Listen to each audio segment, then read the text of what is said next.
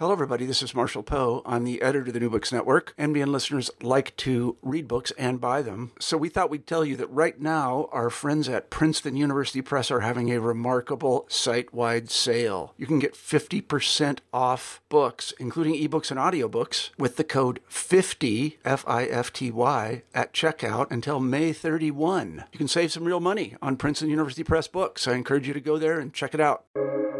Welcome to the New Books Network. Hello, everyone, and welcome to New Books and Native American Studies, a podcast channel of the New Books Network.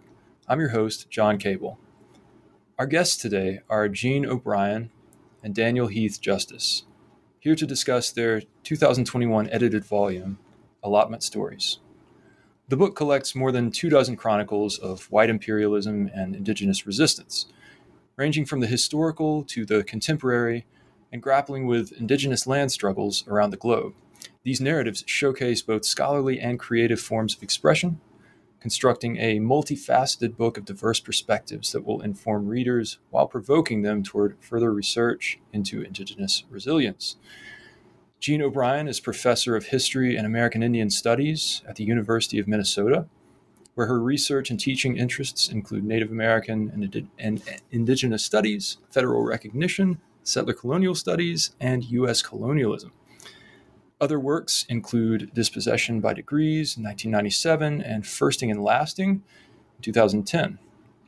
Daniel Heath Justice is professor of critical indigenous studies and English at the University of British Columbia, where his research and teaching interests include indigenous studies, animal studies, speculative fiction, and gender and sexuality. His most recent books include Why Indigenous Literatures Matter from 2018 and Raccoon from 2021. Professors Justice and O'Brien, welcome to New Books in Native American Studies. Thank, Thank you. you, John. So, first of all, can each of you maybe give a sense of your own history and scholarly background before arriving at this topic? And if we could start with Professor O'Brien.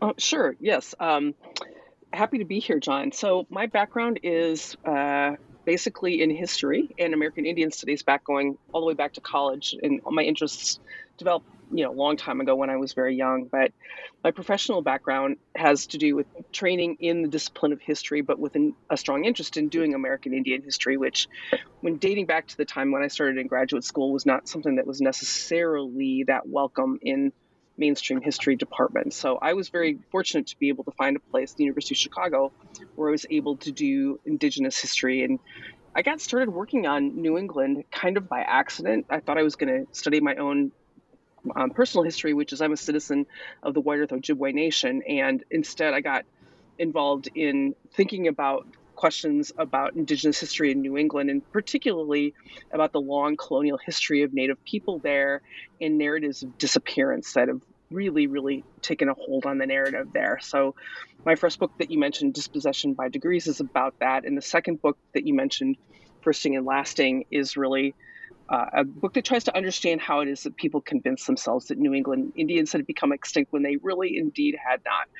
So, and then I have a, a third book that is on New England that looks at modern, uh, contemporary memorialization practices and thinking about history through the monument to uh, the leader Massasoit the Massasoit in uh, Plymouth, Massachusetts, and all kinds of things that rippled up around uh, that that statue. So those are kind of the monographs that I've worked on. But all along, I was hoping, and now indeed, I'm finally going back to doing Ojibwe history.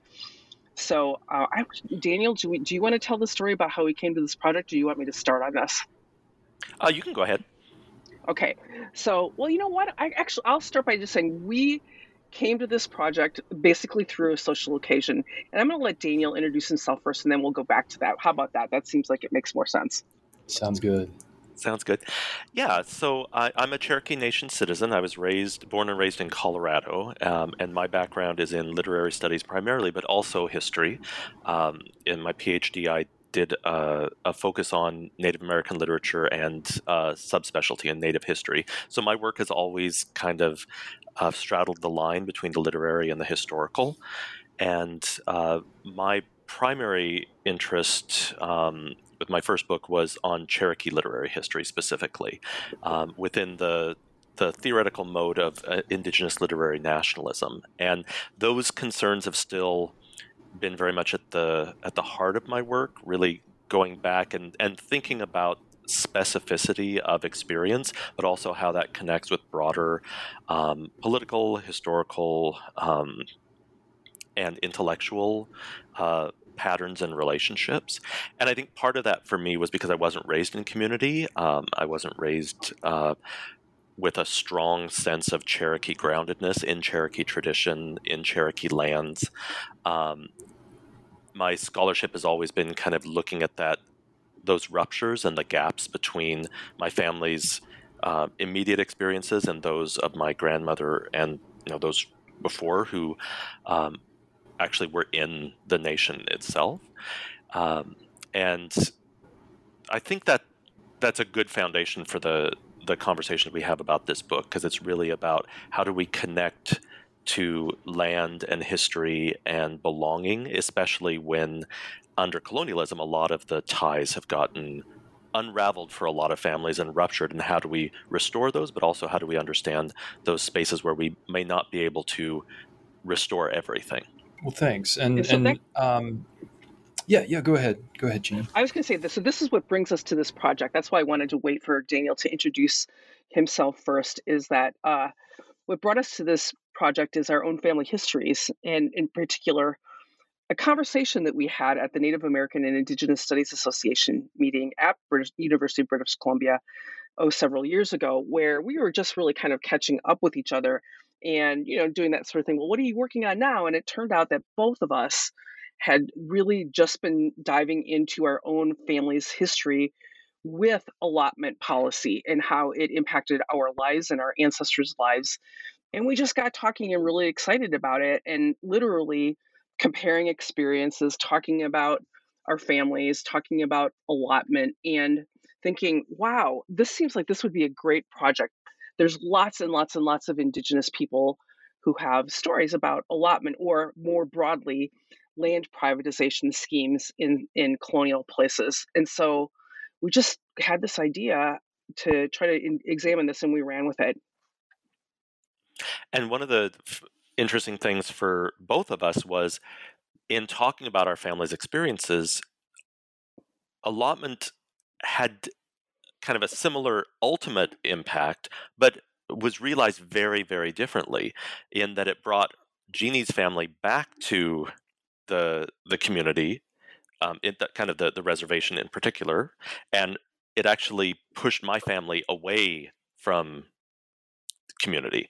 Um, and so the really interesting aspect of that was okay, so it's the same policy realized very differently, has very similar kinds of impacts, but the the nuance and and detail are very unique and so trying to understand okay how does we we know the ultimate impacts of a lot of these policies but they're realized in very different ways depending on the nation depending on the era depending on the the location. And right, one of the things I, that's I, important I about the context of that is that we were at the native american and indigenous studies association meeting which is an association that's been around for maybe 15 years i think it is and it, it's a it's an organization that is around global indigenous studies and we started thinking wow there must be all kinds of experiences globally for indigenous people to recount that are pertinent to what we were talking about so just wanted to throw that in there as well right i was just going to mention that the essays range in focus from um, from from the us and canada to mexico to finland and palestine so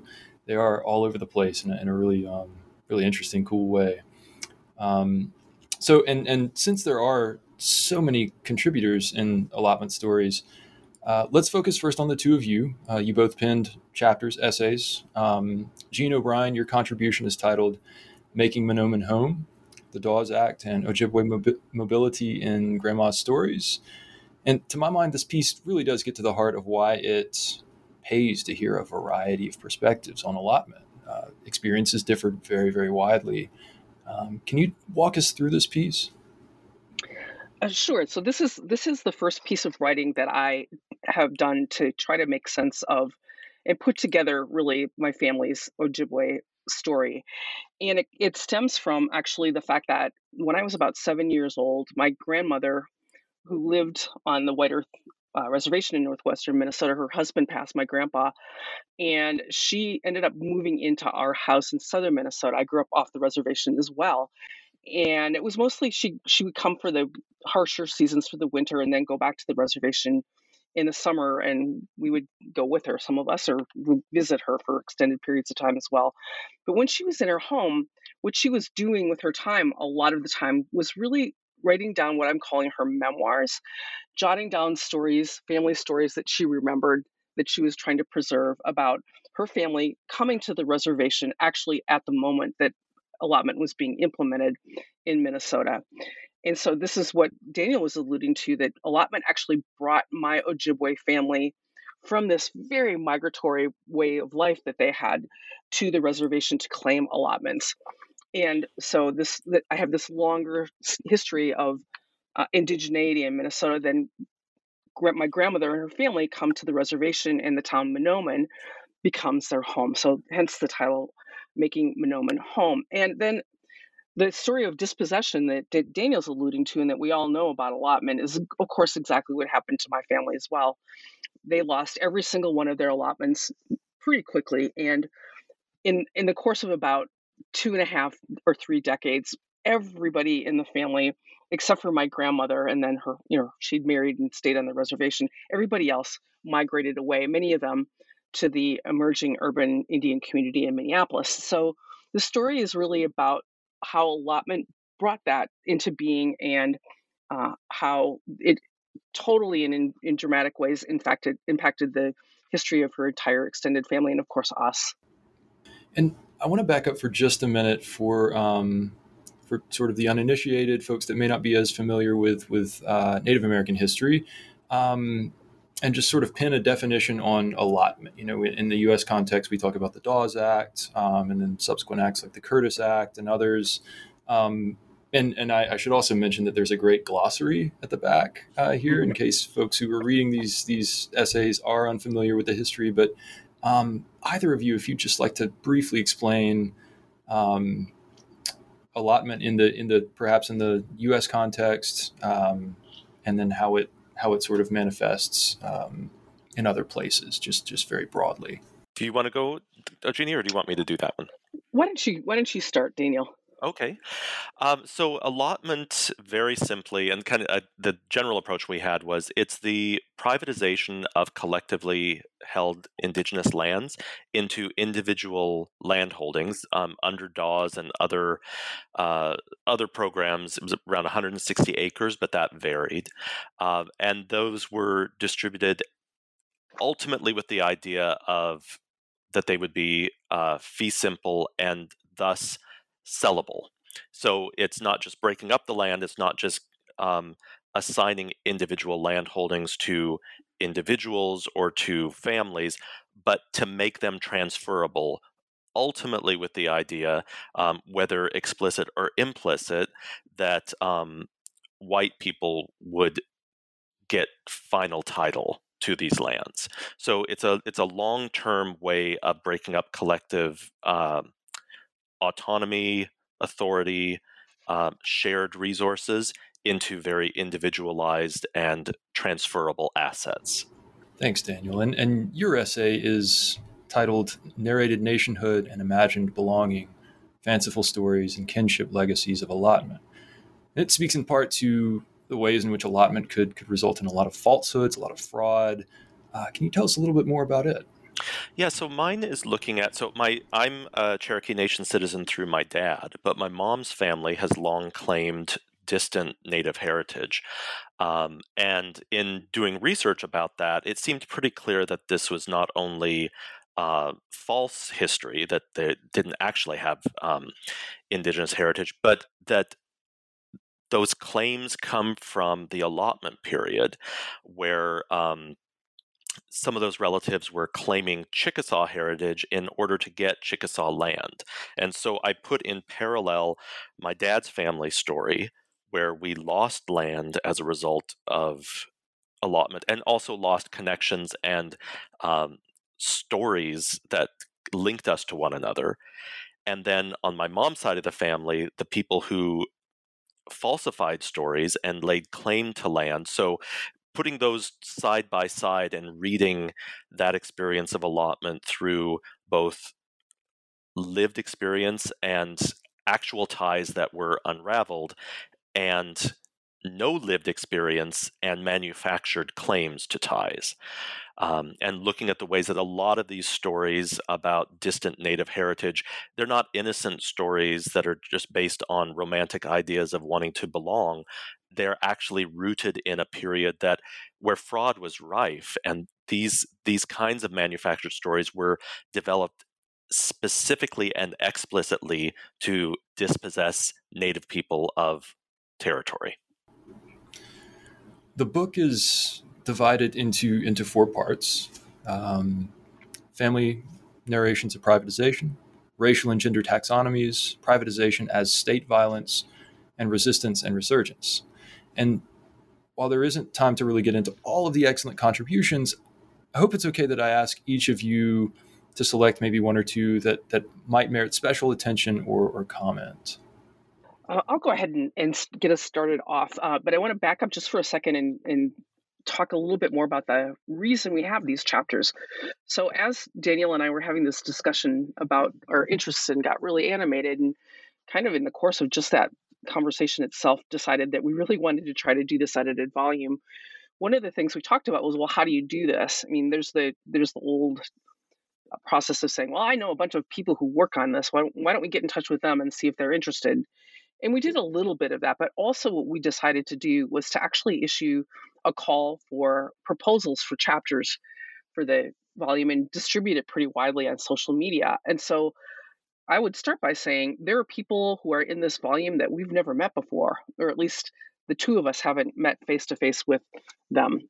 And so th- that was really exciting to see work come. We, we thought it would, but work came in from all over the world in really, really exciting ways. And so it's hard to pick favorites because I think they're all really amazing stories. Mm-hmm. Uh, so I'll, I'll start with uh, the genre that we were super excited about and foregrounded, which is that we got a lot of creative pieces, and this was deliberate. So we have short contributions from Leanne Simpson and from Marilyn Dumont, and uh, they're just they just create a wonderful what we call them interludes we start with Leanne Simpson to open us up, but then the, each of the sections that you just described have creative writing as interludes.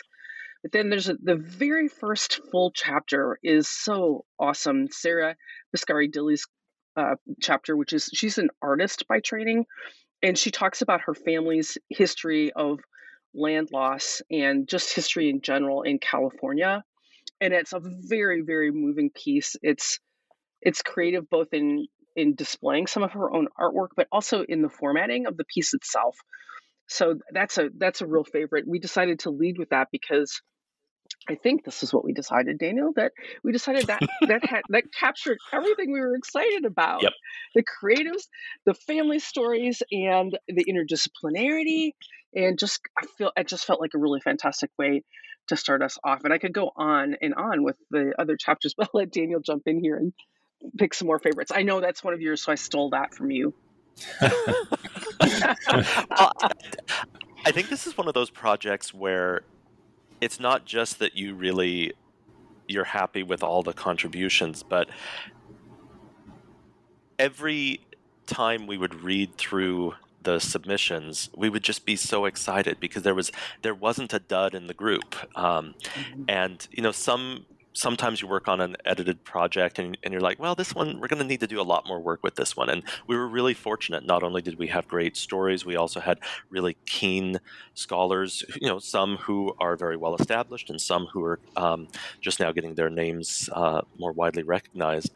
Um, so it is a difficult task to choose any particular one. I think one that really surprised me that I've talked about before, but I, I think is is worth reiterating is Jennifer Adese's "Extinguishing the Dead," uh, where she looks at uh, the topic of Métis scrip, which was um, a way that uh, Métis people uh, here in Canada were dispossessed through uh, almost like promissory notes that were very easily. Um, very easily lost and transferred. But in her research of of these kind of scrip histories, she came across uh, the ways in which dead Métis could also be dispossessed, um, and that the dispossession by typically white husbands or fathers would affect subsequent generations. Um, and that just took it to another ghoulish level of um, of wickedness. That it wasn't just that we were talking about the dispossession of the living, but we were also mm-hmm. talking about dispossession of the dead. Um, and it's it's a really powerful and profound essay, um, and the implications of it are quite harrowing. Right, right. So, in in terms of an intervention, um, how you how you position this this volume, um, how do you see allotment stories fitting into the existing literature on the topic of allotment? Well, I think, and we can we can start, start with saying, Jeannie first. Yeah, sure. I would Sorry. start by saying that I, I, mean, I teach American Indian history every year, 1830 to the present, to undergraduates, to lots of them.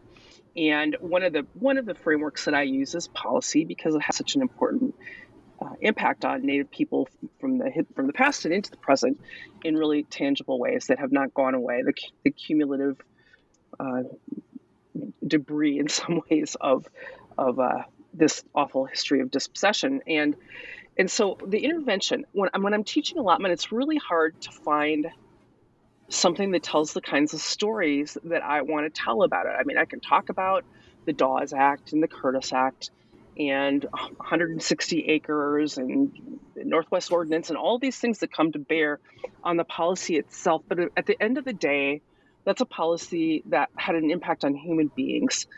And that's that's something that we didn't see. I don't think we could. We've seen many stories of that in the literature that that I've found very very usable. There are of course many of these these these uh, scholarly treatises that do that work. Rose Stremlau. There's a lot of books that do that, but in the, not in the way that it felt like I could do in a big survey course. And so this to me fits into the existing literature in a couple of ways. One is it's by telling those personal stories and in virtually every instance there these are stories i mean we came to we came to the title of the book right away as well this is really allotment story so it's narrating what it was like what and what it is like for native people to experience this really deliberately destructive policy so there's that and then the other thing is again the comparative dimension that the Dawes Act is just the Dawes Act in the United States, right? But it's not mm-hmm. at all the only place where indigenous people suffered privatization schemes. And so one could use this volume to talk about privatization as a scheme of settler colonial states and other colonial powers that you know sought to dispossess native peoples for the benefit of colonial regimes and non-indigenous uh, individuals from around the world and it happened in diverse ways in diverse places you know, I would also say that we we had aspirations for other kinds of chapters to go into this volume. There are parts of the world that we wanted to have represented in chapters that just didn't end up happening, like Brazil, for example. Uh, mm-hmm. Uh, there could be more more volumes on this on this uh, this theme of, of allotment and privatization, but we really get a kind of sense of this is a global phenomena. So I think I would right. say that those would be the, some of the critical interventions that I, I hope we are making with this volume. Sure. Oh, good. Um, yeah, and, and I'm glad, uh, Jeannie, that you mentioned um, using it in the classroom. Before we started this conversation, you and I were talking about um, how useful a volume would be. Uh, a volume like this would be in, in an undergraduate classroom. Most of the essays, for those listeners who do not have a copy in front of them. Uh, most of the essays are between you know five and fifteen pages, some, some more, some less, but uh, really good, pretty bite-sized. Um, you know, reading assignments uh, for, for undergrads in addition to whatever else you're assigning. And, and so it really is very useful volume. Uh, Daniel Heath Justice and Jean O'Brien, thanks so much for your time today.